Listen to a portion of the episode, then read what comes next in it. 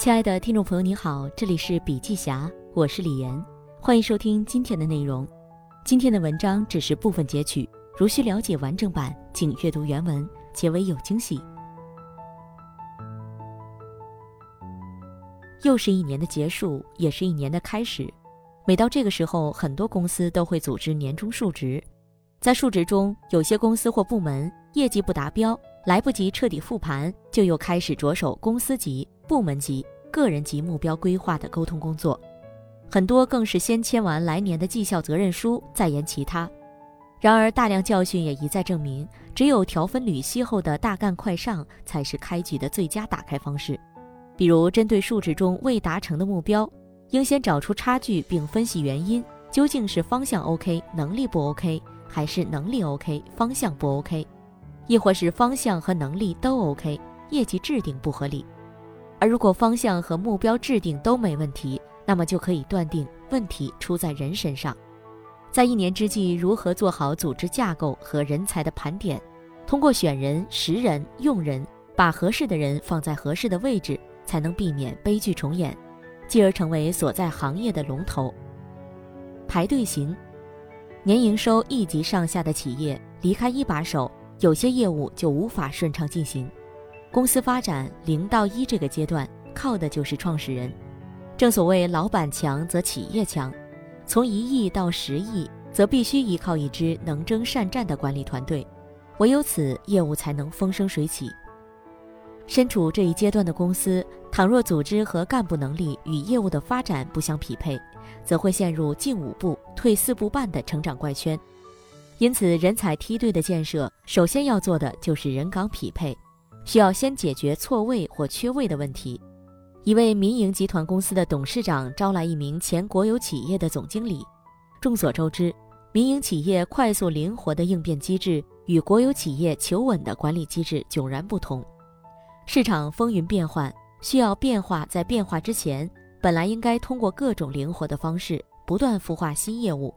但这位前国企高管履新后，第一把火就宣布大小事全部上会。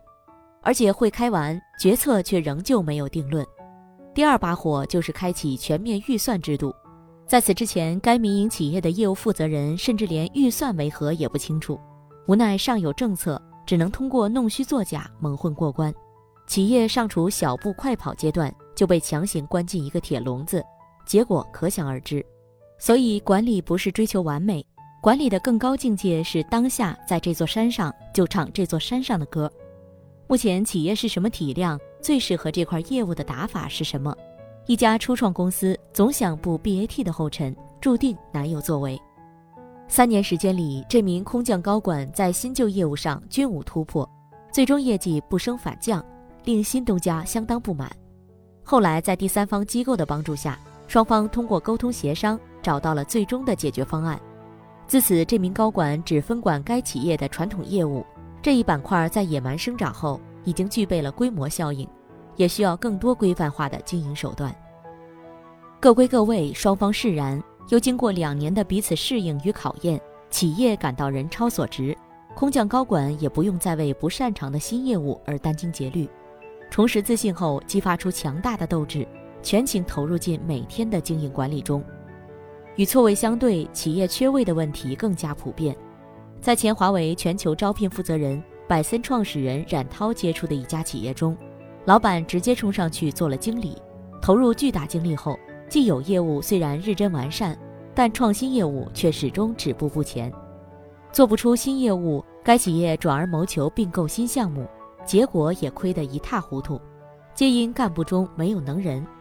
与冉涛交流的另一家企业负责人，更是在例会上直言不讳地说。近期我之所以频繁走南闯北拜访客户，根本原因还是公司无人可用。企业要成长，除了一把手要不断升级，更上一层楼，还要做好干部的补位工作。冉涛首创的“四四五”模型，第一个“四”是将企业管理划分为四层站位：决策层负责制定战略，总监层负责战略执行，经理层负责业务运营。主管层负责业务实操，每名职级管理者皆有所对应的职责。如果决策层缺位，组织就会群龙无首；业务注定难以做大做强。总监层缺位，战略无法拆解成目标、关键任务和联动协同。蓝图再振奋人心，创新再好，变革再强，也无人可落。经理层缺位，即使把握住机会，却不能做好团队和高效体系建设，业务照样无法批量复制。主管层缺位，企业极易赢在格局。却会因业务实操能力太差而输在细节。在冉涛的公司百森对四千多名管理者的评测中，站位正确者不足百分之五，队形都没有排好就急于参加战斗，结果肯定不达预期。二零二零年初，王兴在内部发起阅读一本名为《领导梯队》的图书，借此启动领导梯队培养计划，目的就是为了打造一支更能征善战的铁军团队。找对人，战队搭建完毕，接下来就到了任用人才的环节，真正实现让能力配得上职责，构筑起企业自己的胜任力模型。四层站位清晰勾勒出一幅干部进阶的画像。冉涛说：“当你还处于主管层时，你的任务就是把事情搞定，在单一模块做到任务的落地和执行，拿到结果。”华为内部一直讲，板凳要做十年冷，基本功都不行。有了基本功，就要突破技术单点，进行通盘考虑，以一个 manager 的视角施行全面管理。做好了，继续往上走。面对一个全新的业务，从零开始打造，做到一，总结出规律，再指导别人一步步怎么做，这是总监层要做的事儿。所以，如果你没有成功过，就不要去讨论战略。只有打过胜仗的人，才能成为决策管理层中的一员。人的格局、胸怀就是这样一步步成长起来的。谈完四层站位，再看四项能力。现在企业面临的普遍问题是战略严重不足。四项能力中的战略能力，就要求我们的干部一定要有高层视角，关注战略。站在经理层，要想总监层的战略是什么；站在总监层，要知道决策层的战略是什么，并做好战略执行。因为谈战略都是看未来。你今天做的事儿都是为未来做准备，正所谓今天的投入就是明天的收益。四项能力中还有一项基本能力是人才队伍的建设。二零零五年，华为内部形成了一个机制：业务过硬的干部想做总裁，必须要先成为 HR 负责人。是否具备人才队伍建设能力，是管理者和非管理者的最大区别。很多干部刚被提拔为管理者时，他不会教别人。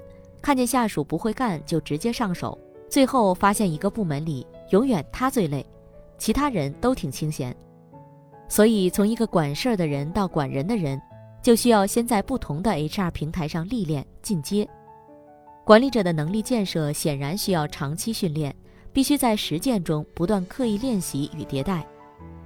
如果说四四五模型中四项能力是 App，那么五项素质就是操作系统。它被视为一名管理者的底色和价值。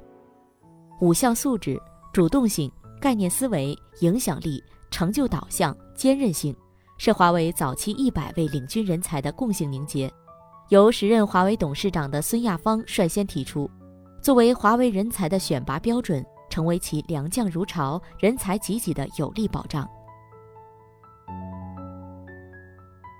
好了，今天的内容分享就到这里，感谢收听。我们下次见。